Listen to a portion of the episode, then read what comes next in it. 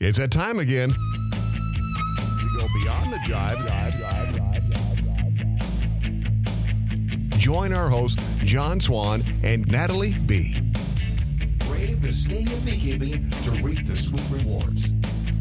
All you Hive Jive junkies out there, this is the Hive Jive.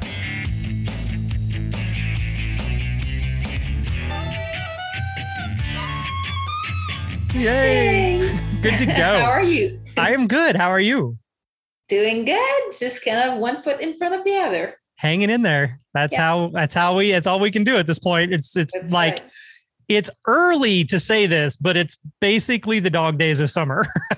That's right. Yeah, it's already hot, hot, hot, Yeah. especially in Texas. Yeah, it's interesting that you're feeling it as well where you are. yeah, and it hasn't even really like I said, it's not even summer yet. Technically, I think Yeah. per the calendar, it will be summer by the time this airs, but that's just calendar date wise. Summer heat wise, mid July, August, those are the worst. And we're in the Yeah. beginning of June. like This feels like, uh, yeah, this feels like August weather. Yeah. Honestly, I mean, and it's yeah. I think summer starts at the summer solstice, which is the twenty first. I think June 21st, right? Yeah. Yeah, and Mhm. we're we're recording this technically on Monday the 20th and it airs on the 22nd. So it'll be Yeah, right before and after that little that little time period. Um so in regards to the time of the year, um this episode by the way, forewarning, has no point. No there's- central theme. That's right. There's no there's no common thread um, other than bees. But uh, I'm I'm going to kind of jump back and forth here. So updates first off on the hives is the when I went out and checked the top bar last time, I did find two of the big black carpenter ants on the top of the corrugated metal, Mhm. but I can't guarantee you they didn't just fall out of the tree because I didn't see them. They weren't in the hive. I didn't see them crawling up and down the legs of the hive stand. And I did see one, only one, stuck to the little sticky strips that I wrapped around there from the fly tape. So I flicked those off and went in and did a check. They are now up to five bars and they're growing at a decent pace. So I think everything in there is going to be good. And the queen had moved out of the Langstroth frames and the nuc box and is now on the comb inside the top bar. She's on the brand Okay. new white comb. Okay. Um, I got in today, literally today, the Tanglefoot spray, and I'm Mhm. going to go ahead and spray the legs with that just as added because I don't want anything else getting up there and causing any issues. Yeah, I didn't know they did a spray. I only knew about. Yeah, they got like the got a- tub with the tub, paintbrush kind of thing. and they have like the plumber's little Yeah. thing with the sticky foamy on the stick, kind of so that you can apply it. Yeah, they've got a spray version now. hmm So I'm going to try that because I figured that was less messy Yeah, than, probably. than dipping it in the thing and it oozing out and sticking everywhere. tub, I, I haven't tried the one the the plumber style one. I have it, but I, I only tried the tub one, and I was like, I'm done with this. right? That's, that's why I looked at my options and I was like, spray can it is. um, so I've got that. And then on the Langstroth, they did phenomenal. So I put them down there. They were they were a five frame nuc in an eight frame box. So they Mhm. had three frames of not theirs. One of them I gave them open dry comb so that they could go through and, and immediately expand the brood nest into that. Work Yeah. The other two were just blank foundation. Mhm. And then I gave them another box, a medium with full eight frames on it that were old foundationless frames that I had cut out to do like cut comb.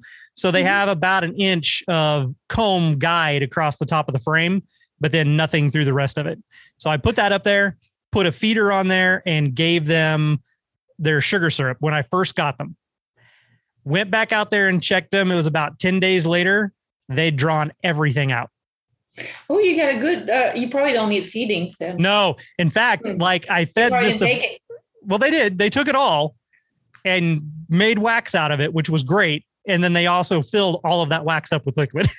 so Wow. Yeah. Mhm. So I'm like, oh crap. Well, if there is still a nectar flow going on, which remember when I did the first initial check, they already had brought in some liquid and I didn't know where it had come from because I hadn't given them the sugar just at that point.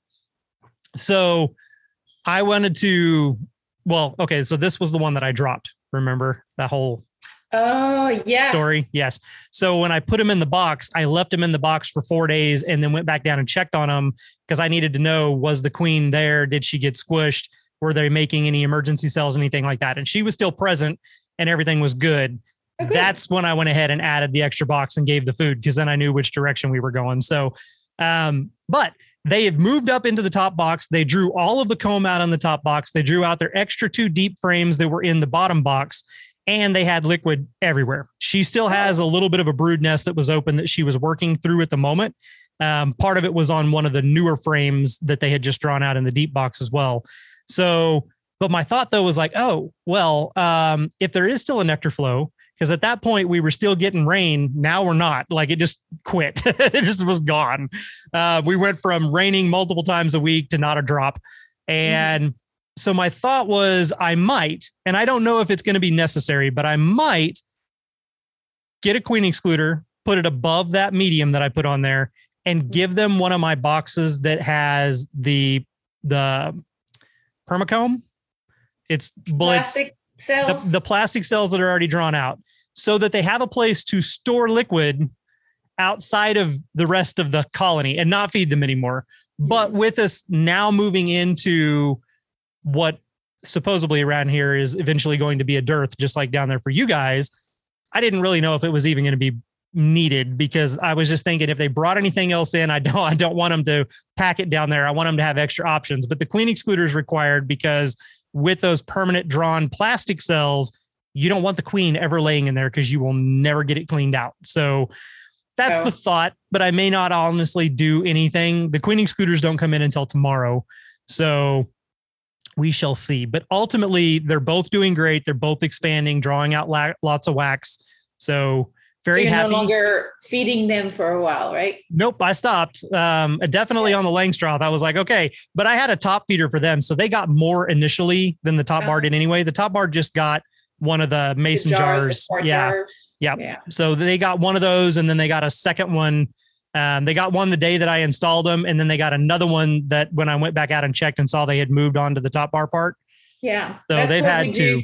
Yeah, we give uh, no more than a, a quart, maybe two a week because um, we don't want the nectar to go back in the brood nest and backfilling. Yeah. We've seen a lot of our customers actually kill their colonies by feeding too much Yeah. and too often. They backfill Right, all the cells. Queen can't can't lay. They can't expand. Colony shrinks, and and and we i mean in our practice we only recommend it as an emergency kind of a thing unless you're doing something specific like what you're doing but we we tell them it's better to not feed only if they're looking like they're starving and you you're trying to help them along through the dearth or you're doing something specific which in in the grand scheme of things uh, something specific should be done in a, a nectar flow anyway, whether it's splitting or queen rearing or you know things like that. And and so in theory, the, any feeding should be very minimal, is what we tell our customers. yeah, it should not be a long, long term ongoing thing for sure. So those are my updates. Um, I do have, I have a a listener question slash story that came in, and this is based off of our episode about the ticking time bomb with the Uh-huh. ticks. So we're gonna we're gonna delve back into a ticky situation here, um, or as as the listener put it, a sticky but tick was emphasized in parentheses. S parenthesis T I C K parenthesis right? Y sticky. Hence, we're getting into a ticky situation. We're getting into a ticky situation. So this is from Phil, and Phil is one of our patrons here on Patreon. Hey, Phil. And uh, he said that uh, perhaps this could be one of our listener questions for us. And he said that I'll, I'll go through and read this whole part here for you. Um, this will definitely give you the creepy crawlies, though, I promise, Yeah. which is not a good thing. so, after having completed my first year of beekeeping and overwintering my, overwintering my girls, I had heard much feedback from my extended family and friends for their desire for honey, for honey from me. It would help if I read properly. I realized the demand will outpace my one hive. And so I enlisted my sister in law to help me, and we obtained two more colonies to meet the eventual demand. I think this sort of logic is also how addicts justify their habits, truth be told. And yes, yes, it is. We're familiar with the problem. yep. It's a sticker. It's a sticky. I was going to say it's a slippery slope. it definitely is. and we're up to 300 we're managing right now. So, yeah. Oh, good Lord. Wow. I'm happy with my two. Shave some zeros off there. So he goes on to say that he didn't really have reasonable space in his yard. So he does have in laws, though, that have a farm with lots of space. And they decided to set up their new boxes out there at the farm. That way they're out of the way, but they've got the area and the forage and stuff that they need. On the day that we showed up with my nucs to be installed, and as we unloaded the gear, I had set my bee suit down and continued to unload. When we got the smoker lit and ready to start our procedure to install the girls, we noted that there were black things crawling all over my suit. Oh my goodness. We then realized in horror that my suit and the boxes that we had set up out there to put the bees in were both infested with ticks. Phew. Okay. Yuck. right. So Torched them. we we decided that these were dog ticks specifically and we went about the process of dispatching them which a hive tool is apparently great for this task. We had eliminated at least 50 of them or so when we finally stopped counting and decided that our prime spot was no longer quite so prime.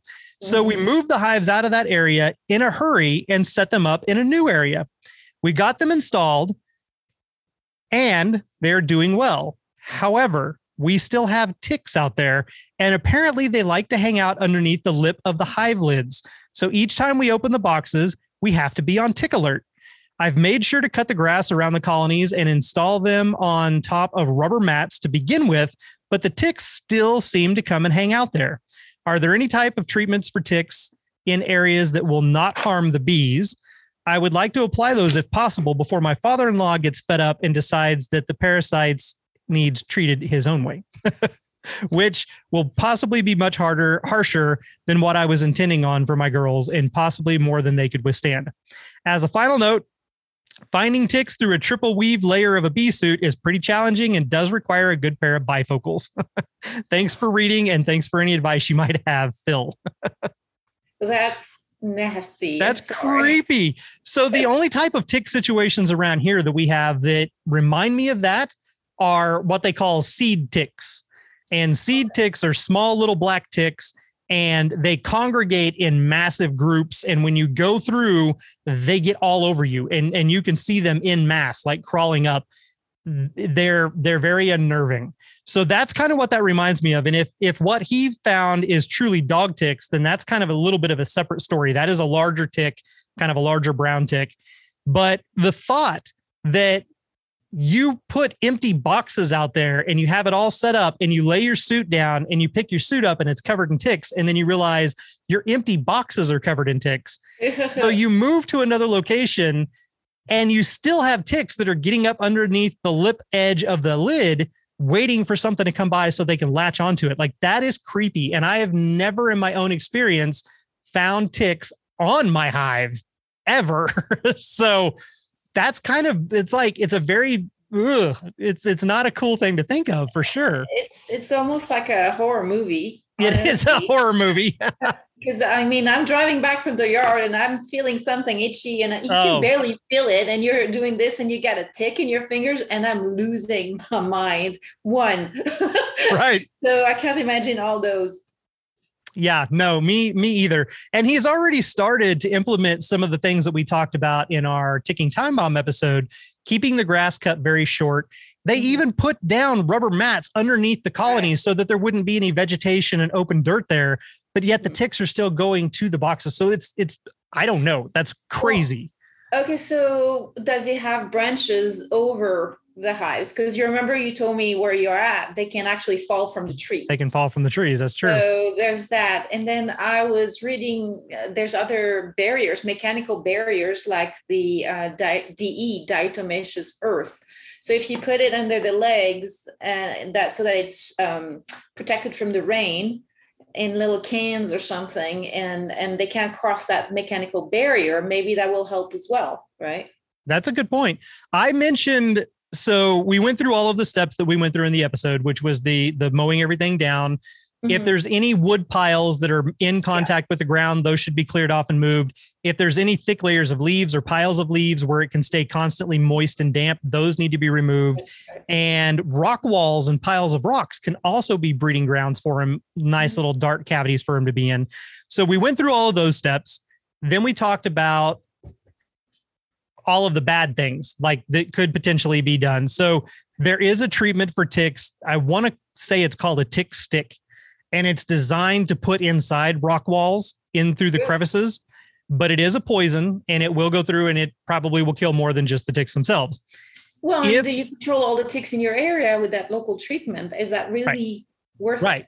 Right. Well, and the other thing that we talked about pros and cons, say say the father-in-law finally did get fed up and wanted to treat something. If it was going to have to be done, it would need to be a granular type treatment that goes directly on the ground, doesn't get on any of the flowers, but the downside with that is most of those treatments have to be watered in.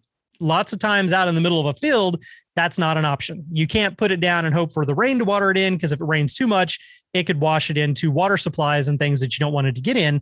And even though your honeybees are technically not on the ground and not ground dwelling, you've now endangered all of the native bees and a whole bunch of other right. beneficial insects from that aspect. So that's not a good thing either. But exactly your diatomaceous earth that's a good idea. You can put it down, you can put it on the ground, but if it rains, it will mess that up. You can put it down underneath the hives, but much like we do with oil in like the Defiant stand, you could put dishes underneath there that have the diatomaceous earth covered so that they don't get washed out, but made to where something has to crawl through it before it can get to the actual legs of the stand. Right. So that goes back to even a Defiant stand where you put the oil in the legs or if you grease the legs, or if you do what you and I were talking about before we started recording, the tanglefoot, any of those types of things will prevent insects from being able to crawl up the hive stand. Yeah, those and if are they, all mechanical barriers. Yeah, and if they can't get up the hive stand, they can't get onto your hive.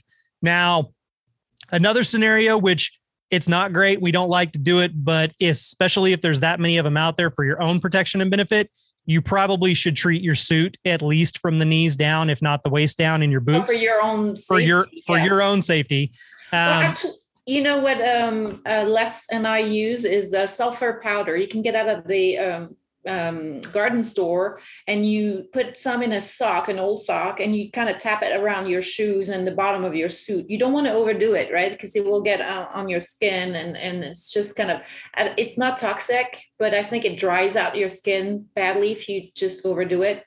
And it might discolor, like he had his um, wedding ring that was um, getting discolored. Yeah. So there's that. But then uh, I read also organic neem oil is a good spray that's disruptive to the feeding behavior of a lot of insects, but it's non-toxic to honeybees and probably not to um, a lot of the native bees. Not that you would have a whole lot around a hive uh, necessarily. So, but I've heard that works well as well. One of the other things that you can do that is a natural quote unquote oil is Cedarcide and mm. cedar it's it's it's not the cedar oil you would use to put in a soap it is the cedar oil they actually use in canine tick repellents for That's the natural true. alternatives and you can spray your boots and your pants with the mm. cedar oil and it will actually not only repel things from you but if they get on it it will kill them but it's not going to harm the honeybees because you're not going to have them necessarily in direct contact, contact, and it it messes with a different type of receptor inside their body chemistry. But I will caution, regardless if you're using an actual bug repellent spray, something with DEET or without DEET, or if you're using natural oils and chemicals, you have now upped your pheromone fragrance level Right. and your bees are probably going to respond in kind. So right. you may be protected from ticks, but your bees may have a bad attitude about it. That's right. And you know, grand scheme of things, oils that come in contact with your skin, there's an interaction that can be uh, up to a certain level toxic to your liver as well. So you yeah. want to be careful with that. But Les did talk about side to side, uh, Cedarcide. Cedar side. I don't remember. yeah, cedar Cedarcide. Either side, and he uh, mentioned that a couple of chat with the mindful beekeepers ago uh, because he was switching from that sulfur powder to that Cedarcide. He says that's another option that you can use. Yeah, and and with all of those types of things, if you like, again, you don't want it to come into contact with your skin and things like that. You put it on your actual boots or your shoes right. and you put it on your suit before you put your suit on. So you can spray it in advance right. while you're getting prepped and stuff away from the hives because again right. strong odors can rile them up so you don't want to necessarily do that. But that is an option if you if you make sure you yourself are protected because as we discussed ticks have a lot of nasty icky diseases and it's just creepy thinking about hundreds of them crawling on your suit. That's not cool. Oh, it's um, just so violation of your private space. literally, because that's where you find them later um, in your private spaces. okay, now that you're beet red, can you tell? My earphone fell out. I laughed so hard. Okay. So protect yourself, number one. Number two, do some of the types of things, even the mechanical things that we discussed, putting some sort of physical barrier so that they cannot crawl up onto the hive. If they can't get up there, that means the ants aren't getting up there. Other little crawly critters are not going to get up there. It's not going to prevent flying insects like hive beetles, but mm. it will prevent the other stuff. So you're actually doing your hive a service. You're making it safer for you. You're preventing them from being up there on it. And then you've got yourself protected where you're standing on the ground or possibly walking through the grass to get out there. Those are really the only solutions right. outside of those bad things we don't want to talk about using the actual pesticides and chemicals to right kill them and get rid of them. So, which would also negatively impact your bees. So right. I think that Phil, right? Phil did the right thing. He uh, put he took them from that spot that apparently was not good to another one that was less infested, and he's using those mats. And he's just kind of uh, he he did the first steps uh, exactly the way he should do them. So that's really good. Yeah, and and we definitely. um don't envy your situation, unfortunately, Phil. ooh, again, it's just kind of like right. creepy crawlies, creepy crawlies. You know what used to always get me, and this wasn't, this isn't like uh, when I was out there in Central Texas. If I got bit by anything, nine times out of ten, if it wasn't an ant, it was chiggers. And spraying my my outside of my suit from the knees down and my boots, that prevented that. I no longer had chigger issues or anything else. But the mm-hmm. one thing that got me, usually if I felt something crawling on me, it was usually a hive beetle inside the uh, suit and really? it would be it would be going like up my neck or something. And that's always one of those like you don't know what to do. Usually i grab and it pull it away yes. and then try to pull my head out and look like, because i yeah because if it's a bee and it's in there i don't want it to sting me. So i'm trying to like separate myself.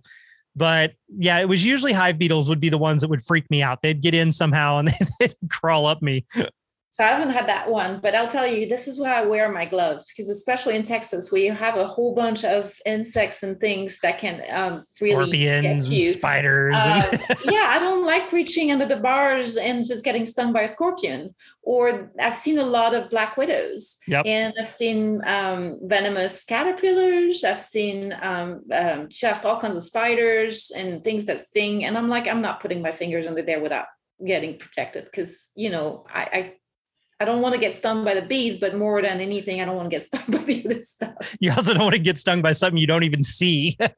or that's much more dangerous. Right. Yeah, wearing the gloves is definitely a good good cautionary thing there to help protect you. Um, and as we've discussed in the past on the show, I prefer the nitrile gloves. It still gives you your dexterity and your ease of movement, but at the same time, you're protected. The bees don't recognize that as skin. It doesn't have a scent to it. So they won't right. try to sting you, but it'll also protect you from some of the other nasty little critters that you don't want to sting you either. Right. So I was using for a while the 14 millimeters uh, oh. gloves, but then I figured, you know what, they're still not as long lasting as the. I'm using some um, using triple layered dishwashing gloves. Yeah, I was gonna say the rubber dish gloves. Um, Fresh Comfort from some famous dishwashing glove uh, brand. And I love these because just like the nitrile, you can wash them, you can reuse them, they last a long time. They really protect you when you get stung. You can pull out the stinger or they even save the bee that hasn't pulled out her stinger out of her abdomen and then it doesn't smell like the the alarm pheromone that's marking you right so i really like those yeah I've I've done that. I have some of the permanent ones that I use for when I do crush and strain a lot of times for the honey. oh But yes Mhm. I don't when I do my actual bee work, I'll use between five, five, seven, and nine on the the thickness of them, uh, milliliters or whatever they measure it in. But I usually put on two, and it's not because I need the extra thickness for stinging. It's because inevitably they're going to get nasty or sticky, or one of them's going to tear, and I can Yeah. peel the outer layer off and still have a glove on my hand and continue working right along. So here's a little tip about uh, sticky gloves. When you're wearing that kind of nitrile or dishwashing gloves, get a shoebox, a plastic shoebox, and a gallon of uh, water with you to the field. And it's especially valuable when you're working with natural foundationless comb and you're in a nectar flow and something breaks off and you've got honey all over your fingers and all of a sudden all the bees are sticking to your gloves, right? Everything is sticking to your and gloves. it's a mess. So I just have that little bit of water, maybe like you know um, half of the the thing, and I just wash my gloves, shake them off. I'm good to go.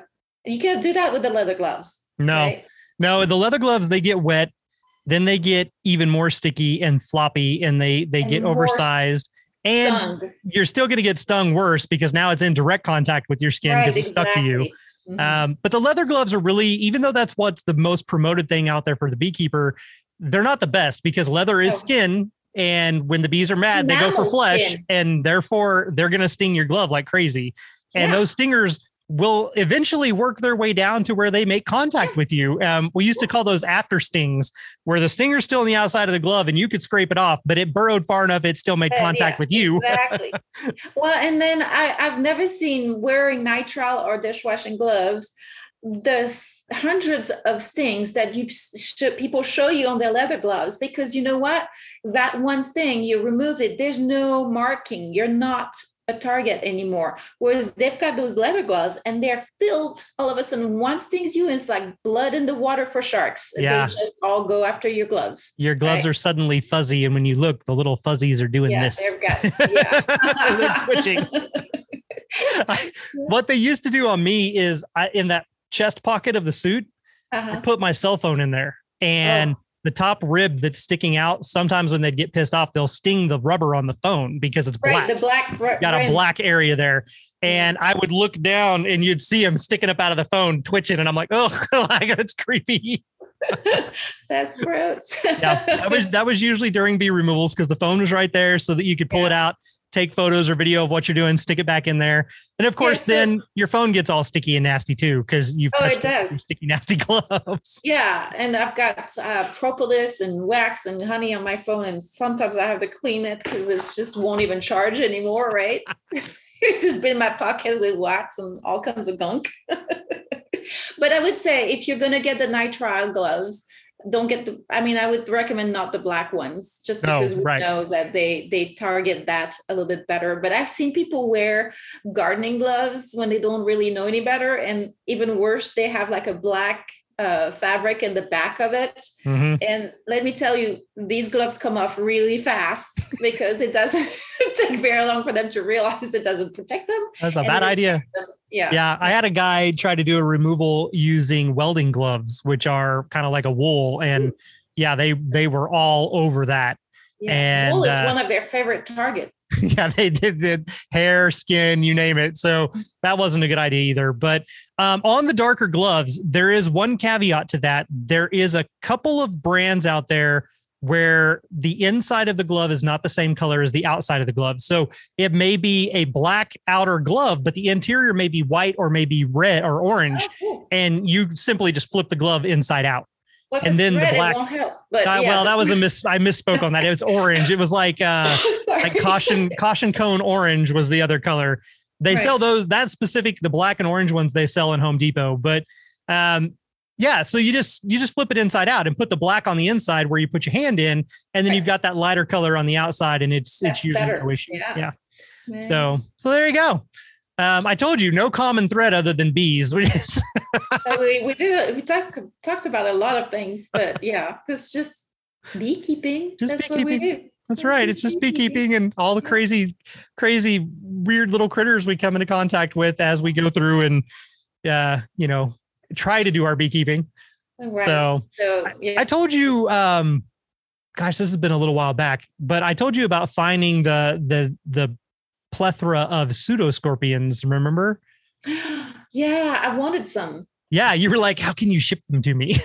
Mm, So- I would love some of those. But the strange combination of how that ended up working, and it was it was weird. So that was a chicken coop story. And the chicken coop on the floor of the coop, there is a wire mesh so that things can fall out of the coop and go down underneath it. And then I clean out the inside and clean out underneath it every so often. Well, when I was doing one of the building projects for the expansion of the coop, I moved some dirt and I found wild, quote unquote, because they weren't bought at the store, mealworms. And I was like, oh, I know how to propagate these and how to like make more and stuff. So I started collecting the wild mealworms that I was finding and putting them into a container. And then I scooped up kind of a handful of the dirt and put in there and, and some of the like mulch and stuff that was just around there with them. And I set the container off to the side. Later, like a day or two later, when I came back to check on that container and everything had a chance to kind of settle out, what I didn't realize is that as I was scooping up all of this stuff to put in there so they had like a substrate, Mhm. in that were mites, which mites like chickens, and you want to Yeah. keep them off of your birds. So underneath the coop, where they get cleaned out and where they have diatomaceous earth put down there, that's preferable. Um, but there was little mites down there that are feeding on the chicken droppings and stuff. And then there, there's tons of pseudoscorpions that are feeding on the mites. So that's how I ended up coming across them. So now I know where they're at. Um, although I have like profusely bombed that area with uh, diatomaceous earth because I don't want the mites getting up into the coop. so, oh yeah. but yeah, that's where the pseudoscorpions taking care of them. well, they. I, it was a gross amount on both sides of the story. So I don't honestly know. I know that the the pseudoscorpions were there because they were feeding on the mites, but Right. I don't know which was going to outpace the other. You know, it could have been a prolific food source. Right.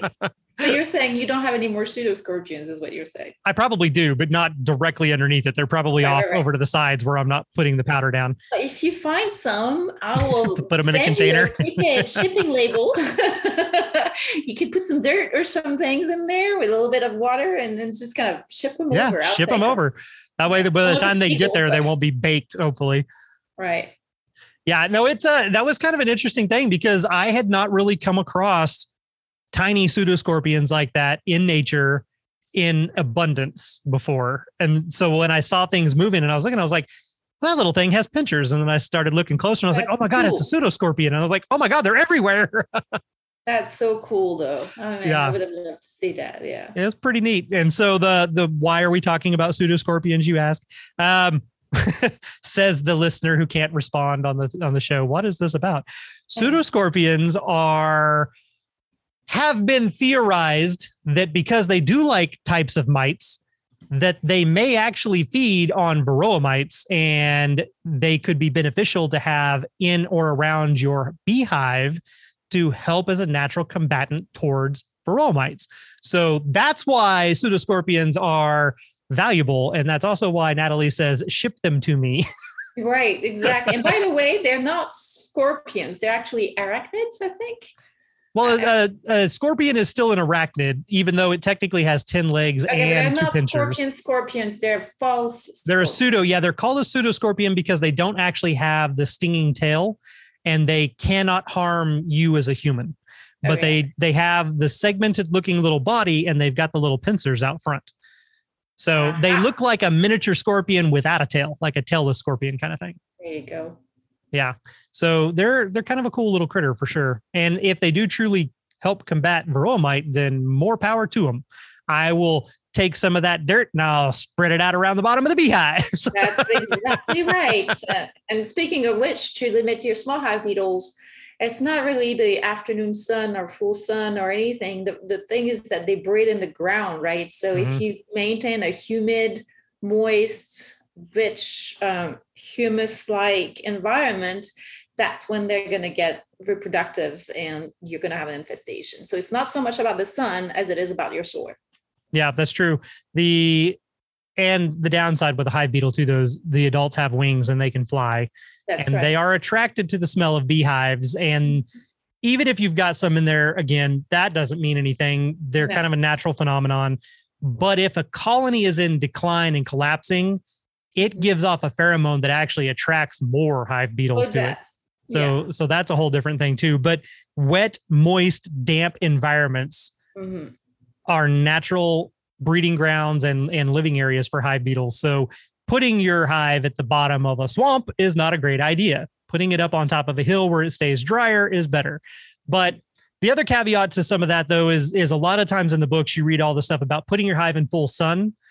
Yeah. You don't want to put a top bar in full sun because Well, it's going to make it really hot. Any. Yeah. No. I, I, find that all my houses that are in shade actually do better. Yeah. As long as the soil is is dry and not a breeding ground for small hive beetles, they do better in the shade, especially in Texas where it gets so hot. Yeah.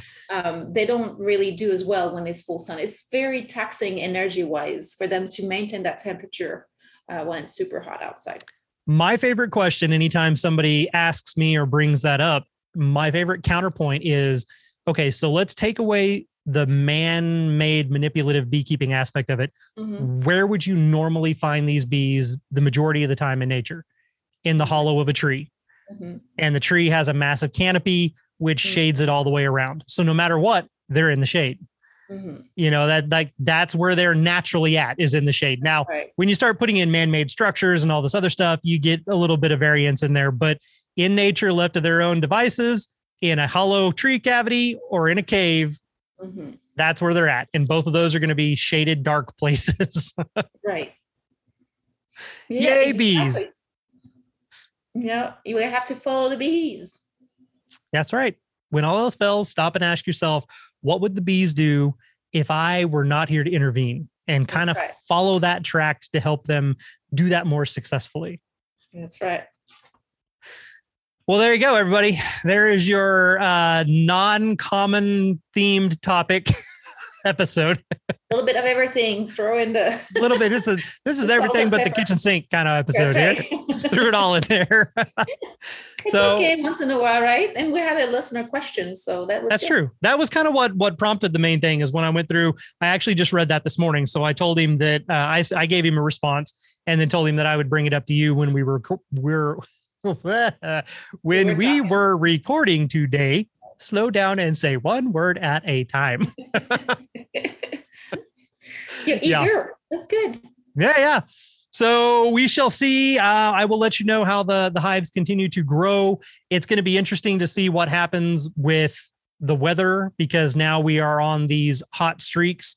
There is a chance potentially on Thursday that we may get another rain shower. So Lucky there's still flowers blooming everywhere. They they that could keep a nectar flow going, which I'll be interested to see. But yeah, it's uh it's getting it's getting there. And if I have to, uh, you know, feed them if they start actually getting to where they have open empty cells and not liquid in them, right. if I have to feed them again, I will definitely do that on the top bar. The Langstroth at this point, it's it's done. It built out everything it needs. Yeah. The top bar, man, I, I want them to build as much comb as possible because I would really love to get rid of the nuc box before winter. And know, just have the know, top like bar said- itself. Yeah, like I said, it hasn't been an issue for us to overwinter. Um, it is Texas. It is but, you Texas. know, It's a little bit different climate. Yeah. It did get colder up here, and we had Yeah. five snowstorms, which ooh, each of them were a minimum of six to seven inches of snow. right. Yeah. Whereas as long as Texas doesn't hardly cold- ever get snow. Oh yeah, we don't. And when we do, we do it really well. right. The epic winter from February a couple years ago. Yeah. Snowmageddon, Iceageddon. hmm Oh, the joys. Yay, nature. She's trying to wipe us all out. Yeah, we're doing a pretty good job ourselves. she's just she's just eh, pushing it along. She's like, you guys are asking for it. There you go. That's right. She plays the long game too, so you know, Yeah, she'll be there long after we're gone. So it's true. All right, everybody. Well, thank you for tuning in for another Beekeeper Chat episode with Nathalie and myself. We definitely appreciate it. Look forward to talking to you again next week. But until then, as always, be good. and be mindful. bye bye. Bye. This Hive Jive production was made possible by amazing patrons like you. and we appreciate your support. To all our Hive Jive junkies out there, you truly are the bee's knees.